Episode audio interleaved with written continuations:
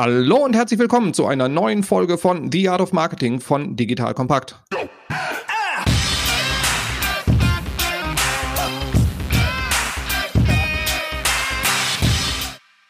Mein Name ist Robin Heintze. Ich bin Mitgründer und Geschäftsführer der Online-Marketing-Agentur Morefire. Es war eine sehr gute Entscheidung von dir, diese Folge anzuhören, denn heute wirst du auf jeden Fall etwas für dein Marketing mitnehmen. Nämlich egal, ob du in einem frischen Startup oder etablierten Unternehmen arbeitest. Denn dafür habe ich mir den Björn Radde von T-Systems ans Mikrofon geholt. Der ist nämlich nicht nur im Magenta-Gewand unterwegs, sondern er fühlt sich sowohl in der Welt der Startups als auch der Konzerne und Corporates zu Hause. Björn, schön, dass du dabei bist. Stell dich doch einmal kurz vor. Danke, Robin, dass ich dabei sein darf. Ja, wie gesagt, Björn Radde, ich bin Head of Digital Marketing bei T-Systems, bin jetzt seit eineinhalb Jahren in diesem, diesem Job. Vorher war ich auch schon bei T-Systems im Bereich Online-Sales unterwegs. Und wie du selber schon gesagt hast, vor meiner Zeit bei T-Systems habe ich auch mit ein Startup aufgebaut. Es ging darum, damals Meetingräume online buchbar machen wollten, so wie man Hotelzimmer buchen kann. Und ähm, haben das relativ erfolgreich gemacht, allerdings ist irgendwann das Geld dann alle gegangen. Und da haben wir uns nicht rechtzeitig um eine Nachfinanzierung gekümmert. Insofern ist es dann leider gescheitert, aber die Learnings, die ich mitnehmen konnte, waren fantastisch. Und die kann man auch sehr gut im Corporate-Umfeld nutzen. Ja, sehr schön, genau. Und T-Systems ist ja auch so ein bisschen so ein Hybrid aus Corporate und aber auch so ein innovativeres, schnelleres Boot. Ich weiß nicht, ob Schnellboot passt, aber schnelleres Boot auf jeden Fall in dem großen Konzern, oder? Ja, stimmt. Ursprünglich wurden wir auch mal von einem Manager, Topmanager als Schnellboot bezeichnet. Und wir machen auch sehr viele innovative Sachen. Zwei Dinge möchte ich gerne hervorheben, weil sie letztes Jahr, insbesondere in der Pandemie, uns so geholfen haben. Das eine ist, wir haben durch Zufall eigentlich zum Sales Kickoff zwanzig zwanzig, also als man noch reisen durfte, einen Großteil unserer Salesforce, unserer Seller drei D gescannt. Also so eine runde Maschine, wo jeder reingeht, an dreihundertsechzig Grad gescannt wurde und konnten daraus dann einen Avatar erstellen. Und dann kam die Pandemie und hatten die Idee, wir könnten doch auch unsere Innovation Center in München, also wir haben Innovation Center in München und in Barcelona und in Utrecht, aber wir können das Innovation Center in München, wo wir uns regelmäßig mit unseren Kunden getroffen haben und Workshops durchgeführt haben, auch scannen, also auch eine drei D Welt schaffen und könnten unsere Kunden dann virtuell in dieses Innovation Center einladen und unsere Seller sind auch dort vor Ort und führen quasi virtuell mit unseren Kunden Workshops durch. Und das hat super funktioniert in zwanzig zwanzig. Wir hatten eine hohe Anzahl an, an Workshops mit Kunden in, in dem Innovation Center. Und wir nutzen das jetzt teilweise sogar schon für interne Veranstaltungen, dass wir uns quasi virtuell ins Innovation Center treffen. Also das ist wirklich was Innovatives, was auch sehr viel Anklang in der Presse findet. Und das andere Thema, was wir gerade ausprobieren, ist das Thema künstliche Intelligenz bei unseren Postings. Also wir schauen, dass wir unsere Social Media Postings durch eine A I laufen lassen, arbeiten da auch mit einem jungen Startup aus, aus Hamburg zusammen. Und die A I optimiert dann das Wording der Postings aufgrund von Daten, die sie gesammelt haben. Und tatsächlich schafft es diese A I, dass wir teilweise fünfundzwanzig Prozent höheres Engagement auf unsere Postings haben, was ich schon sehr beeindruckend finde. Also das sind zwei innovative Themen, die wir im digitalen Marketing gerade vorantreiben. Ja, sehr spannend. Daran sieht man eben auch, ihr seid zwar irgendwie corporate, aber ihr seid auch innovativ und schnell unterwegs und genau darum soll es jetzt auch in dieser heutigen Folge gehen, nämlich was Startups von Corporates lernen können, weil Startups neigen dazu, das ist so meine Erfahrung, im Marketing auch Corporates zu belächeln, weil sie bisschen langsamer sind, ein bisschen länger brauchen für manche Sachen. Auf der anderen Seite beneiden Startups aber die Corporates auch wieder darum, dass sie deutlich schlagkräftiger sind, andere Budgets, andere Möglichkeiten zur Verfügung haben, so wie die Sachen, die du gerade geschildert hast. Und wir wollen jetzt dann einfach mal deine Erfahrungswerte nutzen und mal beide Seiten beleuchten und vor allem, was die einen von den anderen lernen können. Und wir werden dann halt eben auch als Morefire-Seite genau die gleichen Erfahrungen oder ähnliche Erfahrungen wahrscheinlich mit reinbringen können, dadurch, dass wir auch sowohl für kleine Schnellboote als auch für große Tanker arbeiten und da halt entsprechend auch unsere Erfahrungswerte aus dem Marketing mitbringen können. Dann lass uns doch einfach mal direkt loslegen und mal so mit dem prägnantesten Punkt doch mal starten und mal über dieses Thema Reaktionsgeschwindigkeit im Marketing von Startups versus Corporate sprechen. So, was ist das Erste, was dir da einfällt, was Startups und Corporates unterscheidet, außer dass die einen wahrscheinlich deutlich schneller sind oder Corporates das von Startups lernen können? Also was mir sofort einfällt, und das hat ja letzte Woche, ist ja auch quer durch die Presse gegangen und jeder ein bisschen kenne, macht es, also die Tätigkeit bei Clubhouse. Also ich sehe sehr viele Kollegen auf Clubhouse und ich sehe, ihr als Agenturen und du als Geschäftsführer, ihr könnt natürlich da viel anders agieren. Also ihr könnt einfach auf die Plattform gehen und könnt für euer Business sprechen. Ihr könnt euch als Experten da wirklich platzieren. Das versuchen wir natürlich auch als Corporate. Also wir haben Mitarbeiter, die sind natürlich dann clever und haben sich sofort darum beworben quasi und andere angesprochen, gib mir bitte einen Invite für Clubhouse, weil ich möchte da aktiv sein. Und versuchen sich auch als Experten zu, zu platzieren. Und das begrüße ich auch. Und wir können natürlich als Corporate nicht jetzt einfach einen Clubhouse-Account aufmachen und sagen, wir sind die T-Systems auf Clubhouse und hier sind unsere Produkte, weil zum einen ist es von Clubhouse nicht gewünscht, also stehst du in den Nutzungsbedingungen. Zum anderen hast du natürlich dann Abstimmungen. Du musst jemanden finden, der das Ganze regelmäßig moderiert und so weiter. Wir versuchen da schnell zu sein, aber ich glaube, da sind Startups einfach schneller oder kleine Unternehmen einfach schneller und können da viel, viel schneller aktiv sein. Ich glaube, das ist eine große Herausforderung, die wir haben. Bezüglich Budgets, weil wir gleich noch drauf kommen, da gebe ich natürlich recht, dass wir von der Reaktionsgeschwindigkeit belächelt werden von Startups. Dafür haben wir natürlich höhere Budgets und können einfach auch mal Sachen ausprobieren, auch wenn es daneben geht. Wobei ich mir teilweise, und das kenne ich aus meiner eigenen Startup-Zeit, wünsche, dass wir haben viele Mitarbeiter, die so sind, aber dass wir einfach noch stärker dran denken, wenn wir etwas machen, etwas testen, müssen wir immer auch an den R O I denken. Also wirklich schauen, was bringt das Ganze dann im Nachhinein. Gut, bei Clubhouse ist es jetzt einfach mal ausprobieren, das ist, glaube ich, noch nicht so schlimm, wenn kein R O I dabei ist. Wenn wir selber Geld investieren, wie gesagt, das Beispiel Artificial Intelligence Optimierung der Posts kostet uns natürlich auch Geld. Was bringt uns das Ganze denn? Also nur Engagement und Likes bezahlen unsere Rechnung ja auch nicht. Wir müssen ja irgendwie dann jemanden haben, der draufklickt, unsere Produkte interessant findet und äh, mit uns Kontakt aufnimmt und vielleicht das Produkt kauft. Ja? Da müssen wir halt hinkommen. Da wünsche ich mir manchmal ein bisschen mehr Startup-Denke. Da haben wir so den kleinsten gemeinsamen Nenner von Startups und Corporates. Unterm Strich sollten alle Geld verdienen. Wie es dann dazu kommt, die Perspektiven sind dann doch manchmal sehr, sehr unterschiedlich. Aber gehen wir mal zum, nochmal zu dem Thema Reaktionsgeschwindigkeit. Clubhouse hast du ein sehr, sehr schönes Beispiel genannt. Genau, da gibt es so jüngere Unternehmen, sowas wie Podstars von O M R, T drei N oder Snorks als E-Commerce-Unternehmen, die da sehr schnell sich direkt als Unternehmen auch breit machen, auch gegen die Richtlinie einfach einen Corporate-Account oder einen Business-Account eröffnen und dadurch halt eben auch dann doch sehr präsent sind. Sind. Das kannst du als Corporate nicht machen. Das ist wahrscheinlich auch ganz gut, weil natürlich auch Corporates eine ganz andere Aufmerksamkeit genießen. Das heißt, wenn ihr da irgendwie auch was macht, was gegen die Richtlinien ist, wird das wahrscheinlich dann auch direkt anders wahrgenommen. Und ihr, ihr müsst da wahrscheinlich auch dann andere mediale Aufmerksamkeit auch aushalten können. Ja, korrekt. Wenn Clubhouse quasi das Unternehmen hinter Clubhouse sagt, okay, ich verklage jetzt Morefire, werden sie wahrscheinlich denken, lohnt sich nicht, gemein gesagt. Aber T-Systems oder Deutsche Telekom, och, warum nicht? Ja, da ist wahrscheinlich ein bisschen mehr Geld auch zu holen, wenn sie sich nicht regelkonform verhalten. Ich glaube, das ist dann auch wieder ein Vorteil des Startups, Nachteil der Corporates. Die Deutsche Telekom und T-Systems achtet natürlich auch sehr darauf, dass wir uns korrekt verhalten im Markt, was sie absolut okay finden, ja. Und dass wir sehr auf unsere Kundendaten achten, sehr darauf achten, wie wir uns als Unternehmen präsentieren. Wir haben eine gewisse gesellschaftliche Verantwortung und das leben wir auch. Ich habe noch nicht, und wir sind in der Diskussion, wir machen es auf Clubhouse, wir sind noch nicht so weit, dass wir sagen, dass wir einen Corporate-Account tatsächlich auf Clubhouse eröffnen. Was ich unterstütze absolut ist, dass alle Mitarbeiter, die sich als Experten äh, platzieren möchten, und das, das mache ich auch auf LinkedIn, also da stehen auch sehr viele Schulungen auf LinkedIn, sollen sie bitte machen, weil ich glaube einfach, das ist das authentische Marketing für die kommenden Jahre, dass man mehr über die Mitarbeiter am Markt kommuniziert, als dass ein großes Corporate oder ein, ein Unternehmen am Markt kommuniziert. Das wird authentischer, das wird besser funktionieren, insbesondere auch im B zwei B-Bereich, denke ich mir, dass das eher erfolgreich sein wird, die, die nächsten Jahre, als das bisherige Marketing, was wir betrieben haben. Ja, da hast du schon einen guten Punkt auch angesprochen, nämlich eins zu eins kopieren. Das Startup-Verhalten könnt und wollt ihr Corporates nicht, was ich auch komplett unterschreibe, insbesondere sowas wie Clubhouse, wo auch erstmal eine Datenschutzfrage gestellt wird. Und wenn ihr als T-Systems da so all in gehen würdet, wäre, würde das, glaube ich, auch sehr, sehr viele Fragen und auch in der übergeordneten Presse aufwerfen. Die Frage wäre dann natürlich, wie könnt ihr trotzdem Geschwindigkeit aufnehmen? Du hast jetzt gerade was gesagt, dass eure Mitarbeiterinnen und Mitarbeiter bei LinkedIn deutlich aktiver werden. Du gibst da sehr viele Schulungen. Was kann man noch tun, damit man auch als Corporate, sage ich mal, so ein bisschen Start-up-Art und Weise für sich nutzen kann?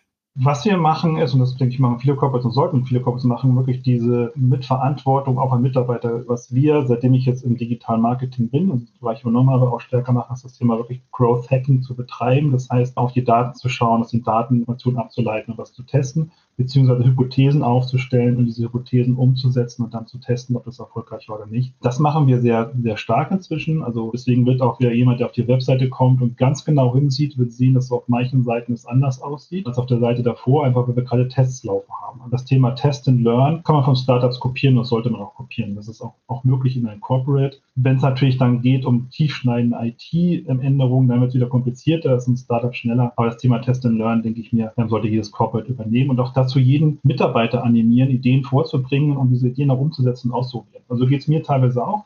Wir haben diskutieren im Team Ideen und selbst wenn man vielleicht im ersten Moment nicht davon überzeugt ist und sich denkt, das, das wird eh nichts, trotzdem sagen, okay, lass es uns ausprobieren und lass danach mal auf die Daten gucken, ob es funktioniert hat oder nicht. Man ist ja nicht allwissend. Ich denke mir, diese Team-Spirit und dieses Mitarbeiter machen lassen, das sollte jedes Corporate auch machen. Und das ist es im Startup ja auch. Also auch im Startup denken mir, deine Mitarbeiter kommen auch mal lauter Ideen auf dich zu und dann sagen wir, okay, dann lass uns das mal testen und ausprobieren. Wie viel Freiheit gebt ihr da euren Leuten? Gebt ihr denen ein dickes Handbuch an die Hand und sagt, so, hier ist so das Corporate Wording, bitte beachte das bei jedem LinkedIn-Post und jeder kommt nicht, äh, in deinem Post ist nicht einmal Magenta drin. Ja, wir haben natürlich schon Brand, das drauf achtet, einen Qualitätscheck. Beim Posten ist es so, dass wir natürlich auch Social-Media-Menschen haben, die wissen dann das, was sie tun. Auch was von der A I vorgeschlagen wird, macht nicht einfach die A I momentan, sondern der Social-Media-Manager. Oder eben unsere daran beteiligten Agenturen schauen nochmal drüber und wird dann gepostet. Bei mir geht es mehr darum, wirklich mit Ideen hochzukommen. Wenn Mitarbeiteridee, lass uns doch mal ausprobieren, auf LinkedIn eine Umfrage zu machen. Das ist ein ganz banales Beispiel. Dann machen wir das halt und dann machen wir eine Umfrage. Oder wenn wir sagen, ich habe jetzt was Neues, Tolles gesehen, diese drei D-Ads quasi, diese drei D-Posting, dass da irgendwie ein Hai rauskommt oder irgendeine Krake auf dich zukommt. Ja, warum nicht? Lass uns das doch mal ausprobieren. Wenn wir damit mehr Engagement erzielen und vielleicht auch mehr Klicks generieren und mehr Aufmerksamkeit, dann lass uns das ausprobieren. Also wirklich klein Kleinigkeiten und auch auf der Webseite Richtung Conversion mit Optimierung. Mal zu gucken, dass wir keine große Bühne haben, vielleicht mal einfach mal mehrere kleine Teaser und gucken, wie das funktioniert. Wenn damit ein Mitarbeiter um die Ecke kommt, dann stehe ich auch dahinter, weil häufig ist ja so, wenn das Management auf die Webseite dann schaut und sagt, es sieht nicht so aus wie immer, und dann kriegt ja erstmal der Digitalchef einen auf den Deckel. Aber das halte ich dann gerne aus, weil wir sagen, okay, ich gucke auf die Zahlen und den Umsatz, ja, das ist mein Beitrag zum Unternehmen. Und wenn der Test nicht erfolgreich war, dann haben wir halt was gelernt. Das ist eine wunderbare Überleitung so zu einem anderen Punkt. Das hast du jetzt gerade schon ganz schön geschildert, dass es nämlich bei euch entgegen so des Corporate-Klischees halt eben dann doch schon auch eine gut ausgeprägte Testkultur gibt. Weil was wir ganz oft in Corporates halt so mitkriegen, ist so, bevor man mal so einen Test auf die Straße bringen kann, außer sei es wirklich nur Kleinigkeiten, muss man dann doch noch so irgendwie durch gefühlt ein paar Institutionen laufen, bevor das dann tatsächlich auch auf der Webseite sichtbar ist. Wie habt ihr das bei euch sichergestellt, dass ihr da Testkultur, ich will, gibt ja dieses Fehlerkultur, finde ich doof, aber eine Lernkultur, Testkultur aufgebaut, dass ihr halt eben auch schnell solche Sachen umsetzen könnt? Einfach, indem wir uns wöchentlich zusammensetzen und darüber diskutieren, was wir ändern können. Also das ist echt banal. Und wenn wir dann im Gremium entscheiden, okay, machen wir, dann machen wir es und setzen uns um und testen uns. Und dadurch, dass jeder in diesen Teamcalls dabei ist, also von, von S E O bis Webanalyse, Website-Management, technische Umsetzung, treffen wir auch schnell die Entscheidungen in dem Gremium. Also insofern einfach die relevanten Personen zusammenholen und dann machen. Einfach machen. Learning für alle Corporates da draußen, es geht. Die Kollegen in Magenta kriegen das hin, dann kriegt ihr das auch hin. Ja klar, also natürlich müssen wir auch auf Brand achten und müssen auch darauf achten, dass wir Magenta nutzen und dass wir schauen, dass die Kommunikation zum, zur Marke passt. Ja, das ist, das ist klar. Technische Änderungen auf einer Webseite oder unsere Call to Action zu ändern, Wording ausprobieren, was funktioniert gut, welcher Satz führt sich dazu, dass Website-Besucher klicken und Kontakt aufnehmen. Das obliegt ja immer im Website-Team und im Digital-Marketing. Also das sollte man einfach machen. Ich werde jetzt nicht anfangen und die Webseite blau färben. Ich glaube, das würde dann nach hinten losgehen. Die muss schon Magenta bleiben. Das ist auch so, so eine grundsätzliche Unterscheidung, glaube ich, auch bei großen Unternehmen. Es gibt ein großes Korsett, an das man sich irgendwie auch halten muss, was aber aus meiner Erfahrung auch sehr gut ist, dass es sowas gibt, dass es übergeordnete Vorgaben zu Corporate Wording, Corporate Design et cetera gibt, weil es sorgt halt eben auch für eine gewisse Beständigkeit. Du hast im, im Vorgespräch die Frage gestellt, warum möchten eigentlich alle Startups irgendwann auch mal Konzerne werden oder ist das nicht eigentlich so? Woran liegt das eigentlich? Was sind eigentlich die Vorteile, die Konzerne haben im, im Vergleich zu Startups, insbesondere wenn wir auf, aufs Marketing schauen? Natürlich ein Vorteil ist definitiv Budget. Also das Budget, was ich jetzt verantworte und was ich im Startup verantwortet habe, ist natürlich ein enormer Unterschied. Und wir können aufgrund dessen auch Dinge ausprobieren, die man vielleicht im Startup nicht ausprobieren kann. Wie ich erwähnt habe, wir probieren jetzt mal einfach A I aus. Ich weiß nicht, ob einfach jetzt ein Startup sagt, okay, wir, wir gucken jetzt mal, dass wir unsere ganzen Posts über eine künstliche Intelligenz laufen lassen und werden dann besser. Aber das kostet ja auch. Also diese Pilotierung von Themen, die kostet Geld und wir können sie im Corporate mal, mal ausprobieren und dafür wird uns auch Geld zur Verfügung gestellt für diese Pilotierung. Was ich mir natürlich schon wünsche, ist bei einer Sprintplanung eben nicht nur gucken, was möchte das Management oder was sieht jetzt schön aus, sondern da zu überlegen und den Startup-Gedanken zu haben, was hat den größten R O I? Aber wie du angesprochen hast, was ist der große Unterschied? Ich glaube, ein großer Unterschied ist tatsächlich, also positiver Unterschied ist Budget, negativer Unterschied ist, dass mehr mitsprechen möchten müssen. Warum möchten Startup Corporates werden? Das ist eine echt gute Frage. Ich glaube einfach aufgrund des Budgets, dass man mehr Einfluss haben kann. Und ich finde auch, das hatten wir auch im Vorgespräch gesprochen, ist Tesla jetzt noch ein Startup oder ist es ein Corporate? Ist Google ein Startup oder Corporate nach einer gewissen Zeit? Also Frage zurück, ich weiß es nicht.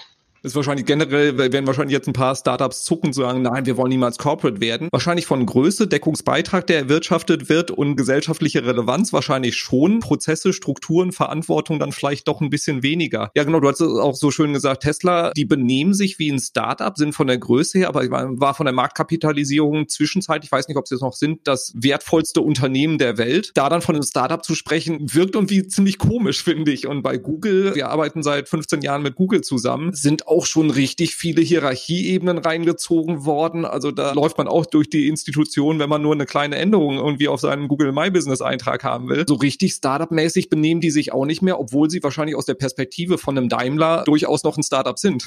Bei dem Google Business Eintrag kann ich eine Anekdote vielleicht erzählen. Also wir hatten, war ja vorher auch in der Hotellerie tätig. Wir wollten natürlich alle Hotels, dass sie einen Google Business Eintrag haben, weil es einfach für die Suchmaschinenoptimierung besser ist. Wenn du dich da registriert, hast du eine Postkarte geschickt und als Digital Marketer weißt du, was mit der Postkarte zu tun hast. Du musst den Code verifizieren.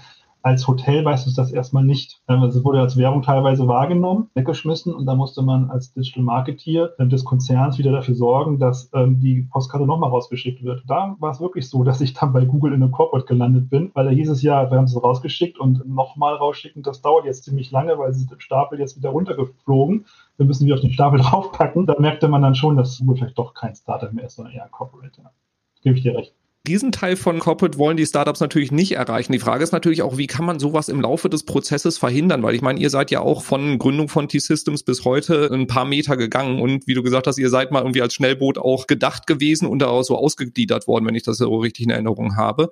Wie kann man verhindern, dass man zu konzernig wird auf dem Weg? Also vielleicht kleine Korrektur, wir sind nicht als Schnellboot ausgegründet werden, sondern wir sind die B zwei B Sparte der Deutschen Telekom. Also wir kümmern sich um die, um die größten Accounts weltweit der Deutschen Telekom. Also namhafte große Konzerne sind unsere Kunden. Aber die Prozessoptimierung, da gebe ich dir recht als Denker, aber es liegt auch viel davon, was vorgelebt wird. Also wir haben, also ich habe das Glück, dass unsere C M O vorher bei Unternehmen war, die auch agil waren und sie genauso agiert. Also sie gibt sehr viel Verantwortung oder Freiheiten ans Team, solange wir halt auch der Prämisse folgen, dass wir Leads generieren, Umsatz generieren. Also das Also Marketing soll dazu beitragen, Umsatz zu generieren und den Sales quasi zu unterstützen und mit Sales Umsatz generiert. Also ich glaube, Prozesse werden dadurch optimiert, dass es Vorgesetzte gibt und Mitarbeiter im Unternehmen einfach, die Ideen haben und die diese Freiheiten geben und die Kreativität und Innovation auch fördern. Ja, und einfach sagen, mach das doch, probier es doch aus. Das Schlimmste, was passieren kann, es geht daneben. Und nochmal der Vorteil von einem Corporate, das Schlimmste, was passieren kann, du hast halt dann doch Geld verbrannt.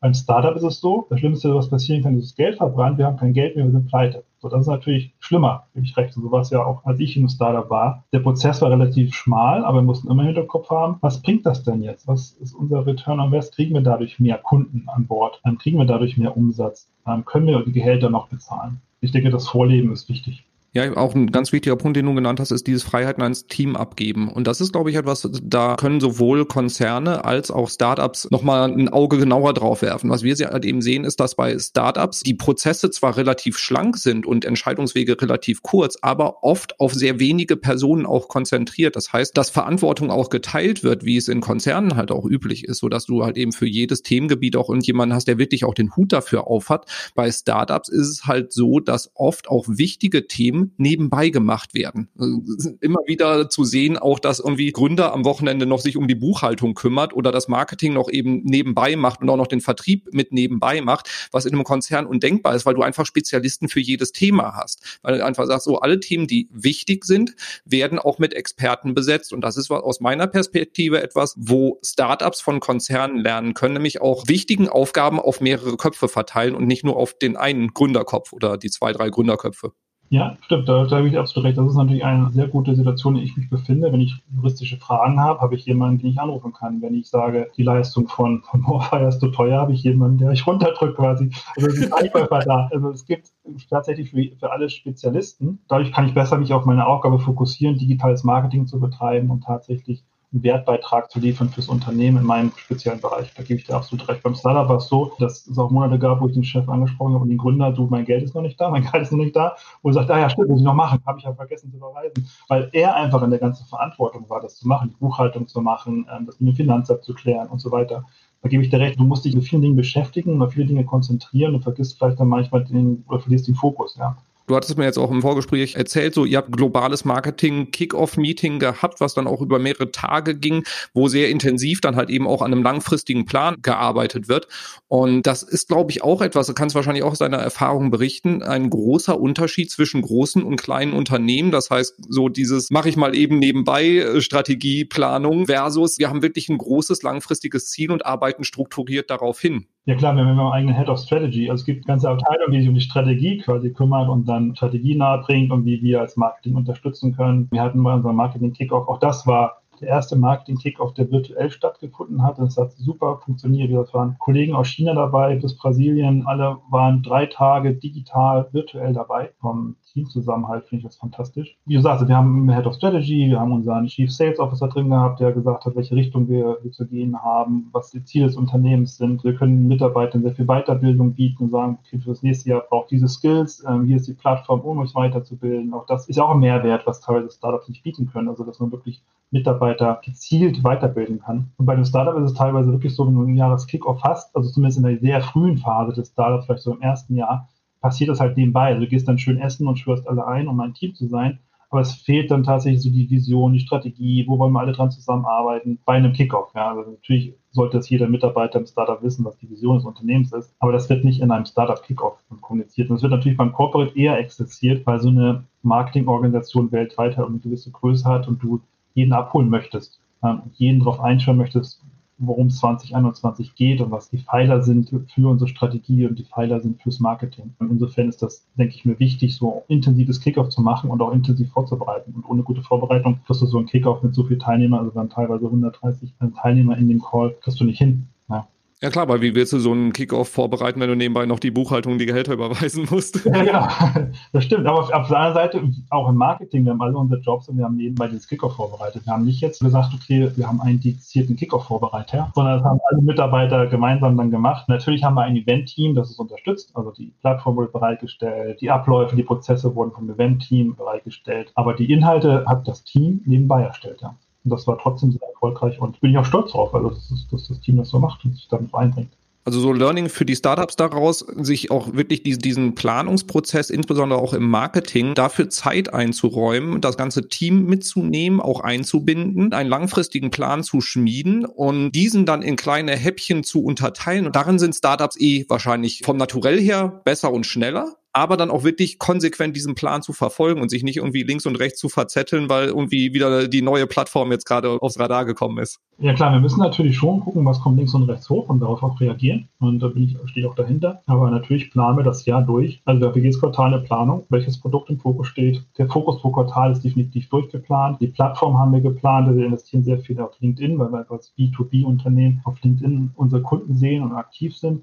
Und das ist ja wiederum ein Vorteil von einem Corporate. Dadurch, dass wir mehr Budget auf LinkedIn lassen, haben wir auch besseren Kontakt zu LinkedIn. Also wahrscheinlich ihr als Morefire, vielleicht als Agentur noch geht's noch, aber als junges Startup auf LinkedIn werdet ihr nicht die Möglichkeiten haben, die wir haben. Also wir sind relativ häufig in den Pilotphasen drin. Wir haben jetzt als erstes eines der ersten Unternehmen in Deutschland, die Conversion Ads ausprobiert hat, also die Artificial Intelligence auf LinkedIn. Wenn jemand mit uns Kontakt aufnimmt, dass erstmal ein Bot antworten kann. Das funktioniert relativ gut, auch mit der Lead-Generierung. Das konnten wir testen, weil wir einfach sehr viel Budget bei LinkedIn lassen. Ja, das ist wiederum ein Vorteil für, für ein Corporate und vor allem für ein innovatives Unternehmen, das sich auch darum kümmert. Wie macht ihr das bei der Ressourcenplanung, sowohl jetzt von Media-Budget, was ihr investiert, als auch beim Personal? Wenn wir jetzt gerade sagen, so eine Clubhouse-App kommt jetzt einfach mal aus dem Boden geschossen, ihr müsst da irgendwie euch mit beschäftigen, weil es ist halt relevant. Wie macht ihr das, damit nicht andere Sachen hinten runterfallen? Habt ihr irgendwie Zeit und Budgetressourcen dafür? Haltet ihr die frei, um da eine Flexibilität zu haben, oder wie macht ihr das? Also ich habe Glück, dass ich Mitarbeiter habe, die sich einfach intrinsisch darum kümmern und sagen, das ist cool, das will ich mal ausprobieren, ich gucke mir das mal genauer an. Auch Mitarbeiter, die Nutzungsbedingungen durchlesen und sagen, nee Björn, so können wir das nicht machen, weil da steht zwar drin, wir können das nicht machen. Wir halten nichts frei. Ich glaube, man muss eine Kultur schaffen, wo Mitarbeiter intrinsisch motiviert sind, sich tatsächlich immer mit den aktuellen Themen auseinanderzusetzen und sich das mal anzuschauen.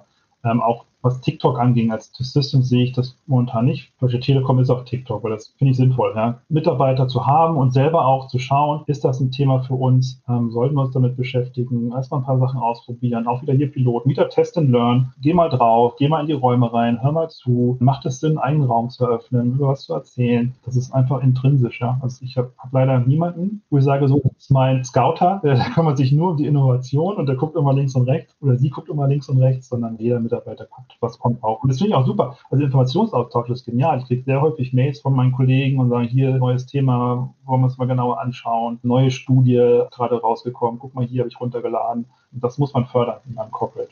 Wie organisiert ihr denn diesen Informationsaustausch? Weil du hast auch vorhin schon mal das Schlagwort Weiterbildung fallen lassen und so dieses Thema, wenn man Geschwindigkeit aufnehmen will, ist halt Wissensvorsprung ein ganz entscheidendes Thema und vor allen Dingen auch anpacken und ausprobieren. Also wie, wie organisiert ihr diesen Wissensaustausch bei euch?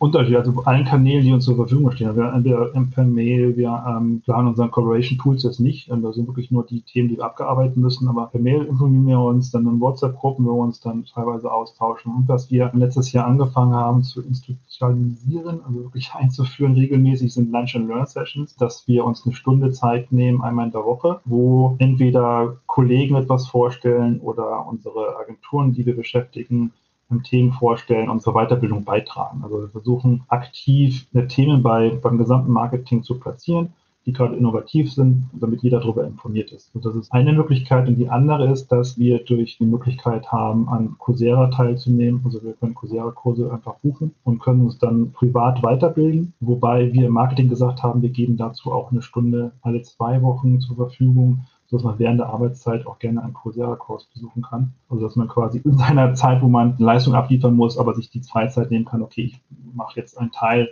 eine Stunde oder eineinhalb Stunden in meinem Coursera-Kurs weiter, um mein Skill quasi zu erweitern. Und das so organisiert wird das.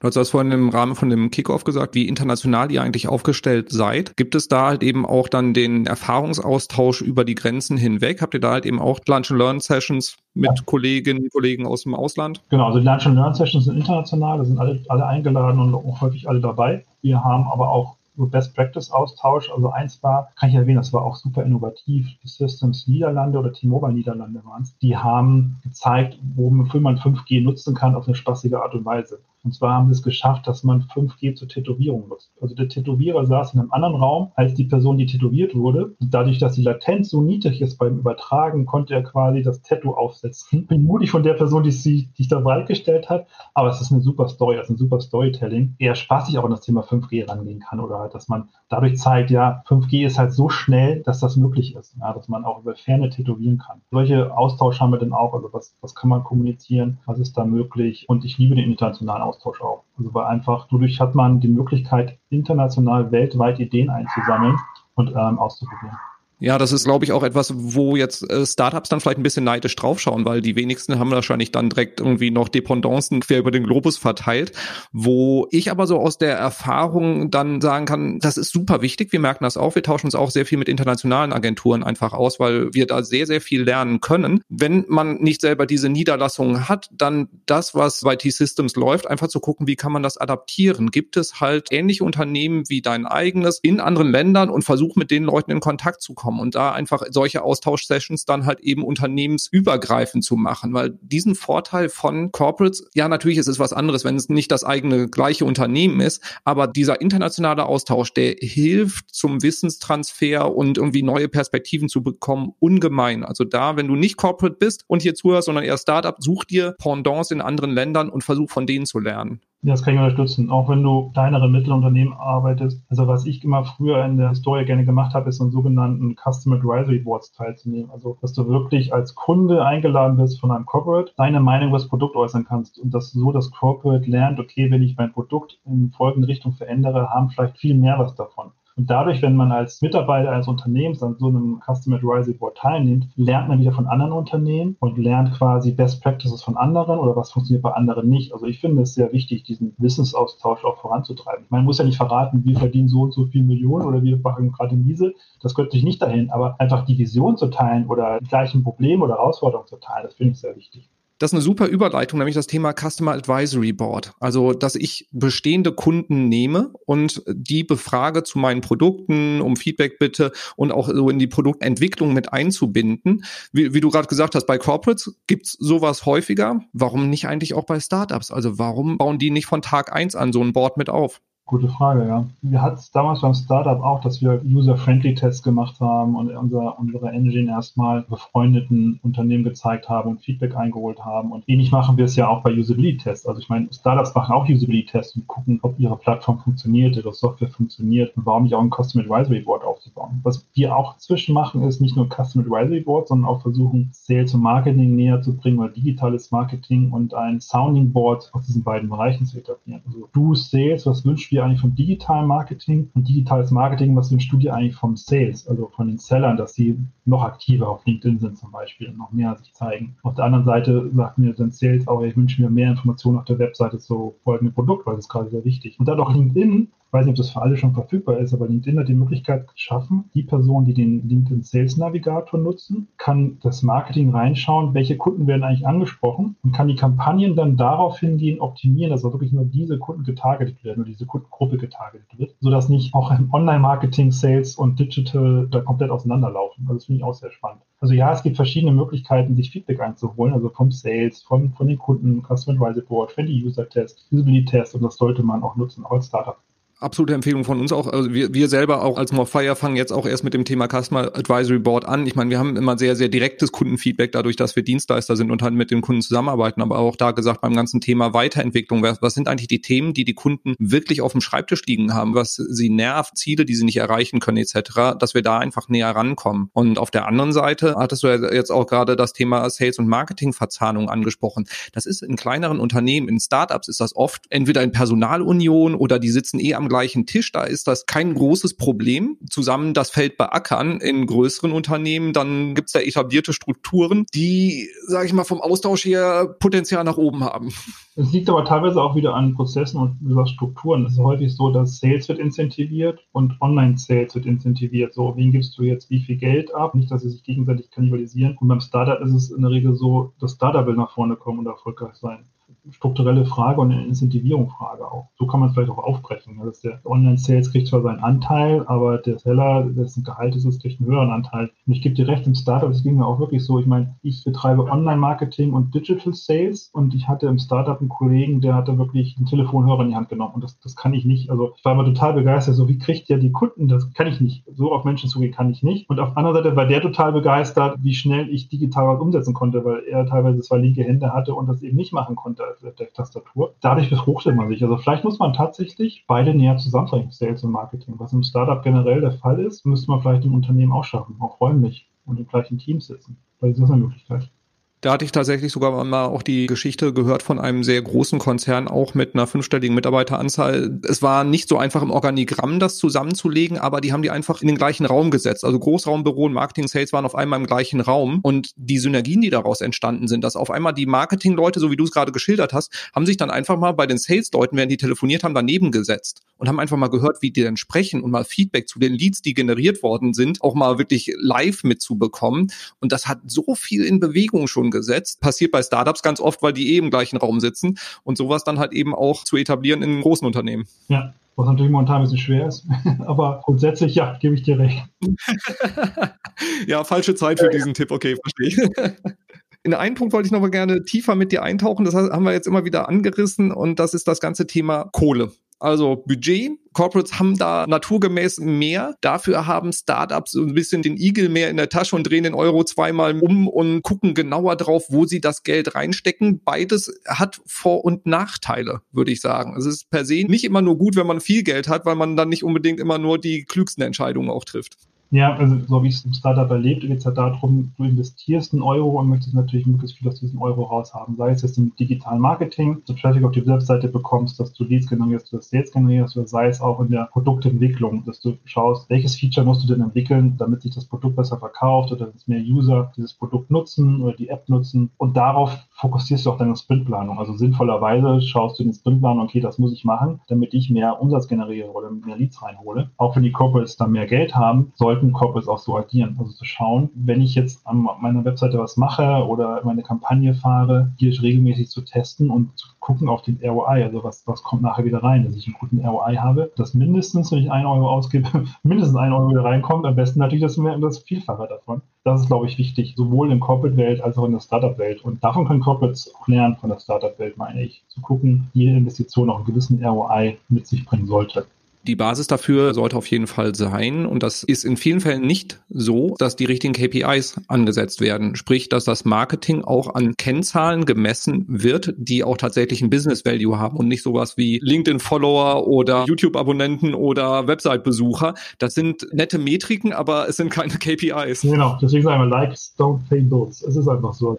Likes bezahlt für keine Rechnung. Da lasse ich mich auch gerne dran messen. Also, dass wir schauen, welchen Wertbeitrag hat das digitale Marketing oder das Marketing in Summe am Revenue des Unternehmens.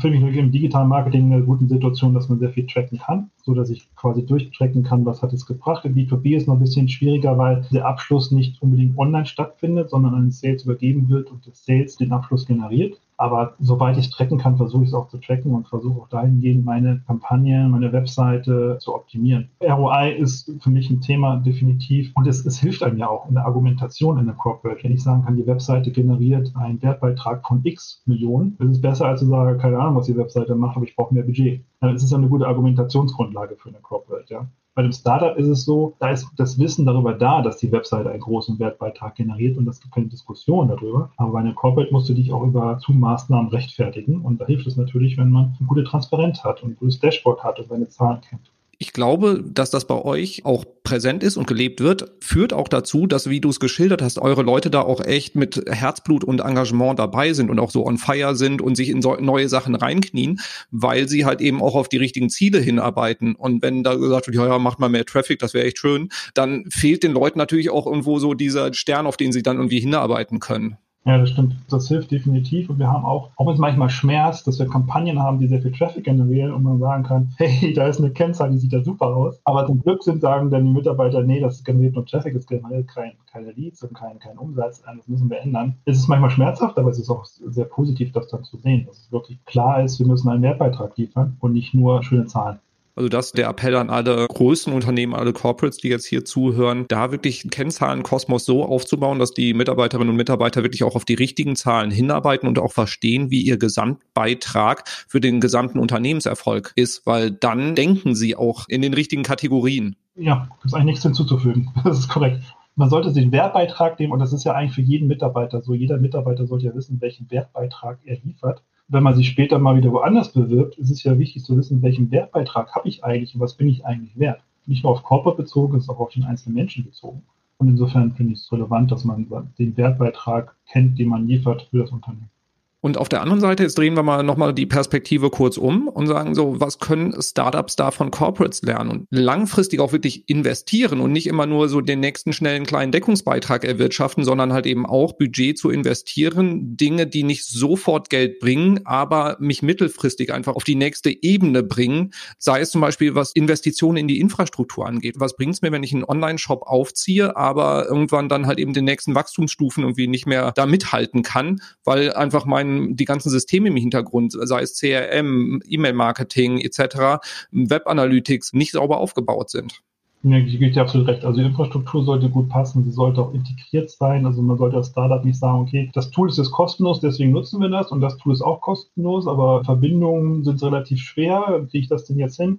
Sondern sollte man sich schon Gedanken darüber machen, wenn ich skaliere, können die Tools auch miteinander interagieren. Also macht das dann auch Sinn? Also kriege ich da vor dem Kunden auch eine gute Experience hin? Momentan spare ich mir Geld, aber in zwei Jahren brauche ich jemanden, der die Systeme managt, oder ich muss neue Systeme einkaufen, muss dann richtig. Also da sollte man ähm, sich das definitiv überlegen. Wo ich immer auch in meinen Vorträgen darauf hinweise, ist Security, Security, Security. Also wir als Deutsche Telekom, wir haben, glaube ich, über sechzig Millionen Angriffe am Tag auf unsere Systeme. Das wissen wir aufgrund von Honeypots, die wir aussetzen. Und da muss man als Startup auch drauf aufpassen, dass die Infrastruktur auch wirklich gesichert ist, dass die Kundendaten sicher sind, dass die eigenen Daten sicher sind, dass man sich nicht vielleicht erpressbar macht. In Sicherheit zu investieren, in I T-Sicherheit ist auch absolut relevant. Und langfristig, und das predige ich auch in vielen meiner Vorträge, ist es wichtig, an der eigenen Marke zu arbeiten, also wirklich in, in Marke zu investieren, denn die Sprachassistenten werden kommen. Ich habe zu Hause inzwischen fünf, weil meine Kinder lieben sie. Alexa wird wahrscheinlich bald im Auto integriert sein. Es kann sein, dass es in der Smartwatch drin ist. Es kann sein, dass man es in der Brille integriert hat. Und wenn ich dann frage, hey, welche Agentur hilft mir denn bei meinen Problemen im Online-Marketing? Und ihr habt nicht dafür gesorgt, dass Morefire als Alexa genannt wird von, von Google, dann habt ihr halt ein Problem, weil es gibt keine Suchergebnisliste mehr. Ich habe nichts mehr zum Durchscrollen. Also insofern ist da der Markenaufbau relativ wichtig. Oder man muss halt sehr viel Geld in die Hand nehmen in Zukunft, um als einzige Antwort von Alexa zu kommen. Und wer heute glaubt, dass Suchmaschinenmarketing teuer ist, der wird sich noch wundern, was so eine Sprachassistentenwerbung in Zukunft kosten wird. Marke, ein völlig unterschätzter Punkt. Ich meine, wir, wir sind Performance-Marketer. Wir haben auch in unseren ersten Jahren auf das ganze Thema Marke, Markenaufbau et cetera lächelnd geschaut, haben gesagt, ja, ja, wir, wir gucken auf R O I und R O A S und sonst was. Es ist aber überhaupt nicht zu unterschätzen. Und ich glaube, Unternehmen, die sagen, für Markenaufbau haben wir kein Geld, für die wird sehr, sehr teuer. So, sag ich mal. Mein Herr schlägt für Performance-Marketing. Ich bin auch dafür. Also, hier geht es darum, ein Lead zu generieren oder ein Sale zu generieren. Aber mit den aufkommenden Sprachassistenten wird es wichtig, auch in Marke zu investieren. Definitiv. Weil sonst, selbst für Kleinstunternehmen wie ein Rechtsanwalt, wenn ich jetzt hier einen Rechtsanwalt brauche in meinem Dorf und frage Alexa, gib mir bitte mal den nächsten Rechtsanwalt, der gut ist, da gibt es nur einen. Der muss halt dafür sorgen, dass er dort stattfindet. Und insofern wird es halt wichtig, dass ich nicht sage, gib mir den nächsten Rechtsanwalt, sondern gib mir den Rechtsanwalt Doktor Schmidt aus Frankfurt. Und dann kriege ich den dann auch genannt. Für Online-Shops. Kundenzugang verläuft entweder über Amazon oder über Google Shopping. Und wenn du nicht eine eigene Marke bist, dass die Leute deinen eigenen Shop aufrufen, so wie es ein About You oder ein Zalando geschafft hat, wirst du immer quasi dem Gatekeeper eine ganze Menge Geld dafür bezahlen und du bist im Prinzip nur über den Preis noch wettbewerbsfähig. Genau, musst du Gatekeeper viel Geld dafür bezahlen, dass du genannt wirst oder eben die Marke aufbauen. Also wenn ich morgens in der Küche sitze und möchte meine Cornflakes bestellen und sage, Alexa, schick mir Cornflakes, dann entscheidet das Alexa. Wenn ich sage, bitte schick mir Kellogg's oder bitte schick mir Country Crisp oder was, was es alles gibt, dann habe ich eine konkrete Marke genannt. Und dann schickt mir auch Amazon das nach Hause. Aber deswegen ist der Markenaufbau wichtig. Ich merke schon, Sprachassistenten sind bei euch zu Hause schon verbreitet. Ja, die sind wirklich sehr wichtig. Und ich, inzwischen liebe ich das auch, weil ich kann von meinem Bett aus alle Lichter bei meinen Kindern ausmachen. Und das ist echt Gold wert. Kannst du auch das W L A N ausschalten? Das gibt bei Kindern wahrscheinlich ein Riesengeschrei. Das gibt, das gibt Riesengeschrei, ja. Sehr schön, sehr schön. Ja, das, das Thema Marke ist, glaube ich, auch unterschätzt und sollte auch relativ früh auf diese strategische Agenda, also wirklich diese, diese langfristige Planung, nicht in Marke zu investieren, ist sehr, sehr teuer, kann man so unterm Strich auch sagen, um einfach die, diese Nachhaltigkeit da auch einfach im Blick zu behalten. Ja, das ist aber langfristig. Ne? Das muss man als Startup muss man dann auch langfristig denken. Ich weiß auch, wenn es schwerfällt, wenn man in den ersten ein, zwei Jahren erstmal hofft, dass man überlebt. Aber man muss auch die Marke aufbauen. Sehr schön. Ich glaube, da war eine ganze Menge drin, egal ob man jetzt auf Startup- oder Corporate-Seite oder irgendwo dazwischen. Ich habe eine ganze Menge mitgenommen. Ich vermute, alle Hörerinnen und Hörer auch. Björn, wenn man mit dir in Kontakt treten will, wie kann man das am besten machen? Und wenn man mehr von dir hören und sehen will? Google kann man natürlich. Ich versuche immer präsent auf Google zu sein. Aber ansonsten, also mein präferiertes Netzwerk ist LinkedIn. Also man kann gerne ähm, mich auf LinkedIn kontaktieren. Ich nehme auch jede Anfrage an, es sei denn, sie wird suspekt oder man schreibt, man, das ist ja auch eine typische LinkedIn, also wie man auf LinkedIn Kontakt aufnimmt, darüber gibt es auch ganze Bücher. Das ist ein guter Hinweis. Da hast du dir selber eine schöne Vorlage gegeben. So hätte ich es gemacht. Genau, ich habe, weil ich ja sehr viel auf LinkedIn unterwegs bin und weil ich sehr viele Sachen gesehen habe, wie mit mir Kontakt aufgenommen wurde, dass teilweise, hey George, wir beide sind in der Finanzbranche, lass uns doch connecten. Da denke ich, das kann doch nicht sein. Also da muss man doch was gegen tun. Und habe ein Buch drüber geschrieben, Growth Hacking LinkedIn nennt sich das, also wie ich auf LinkedIn quasi mein mein persönliches Netzwerk erweitern kann, wirklich professionell und meine Sichtbarkeit auf LinkedIn erhöhe. Also freue mich über jeden, der das Buch liest und gerne mit mir dann Kontakt aufnimmt und gerne über das Buch diskutiert, über LinkedIn diskutiert, über digitales Marketing diskutiert. Dann freue ich mich auch immer drüber, auch über Neuigkeiten, solange es halt kein Sales-Pitch ist. Oder das muss man auch dazu sagen. Wer im ersten Einladung mir gleich etwas verkaufen möchte, insbesondere diejenigen, die glauben, ich muss abnehmen, die nehme ich nicht ab. Das geht nicht. Mache ich nicht. Aber ansonsten bin ich da sehr offen und freue mich über Kontaktanfragen oder Follower auf LinkedIn.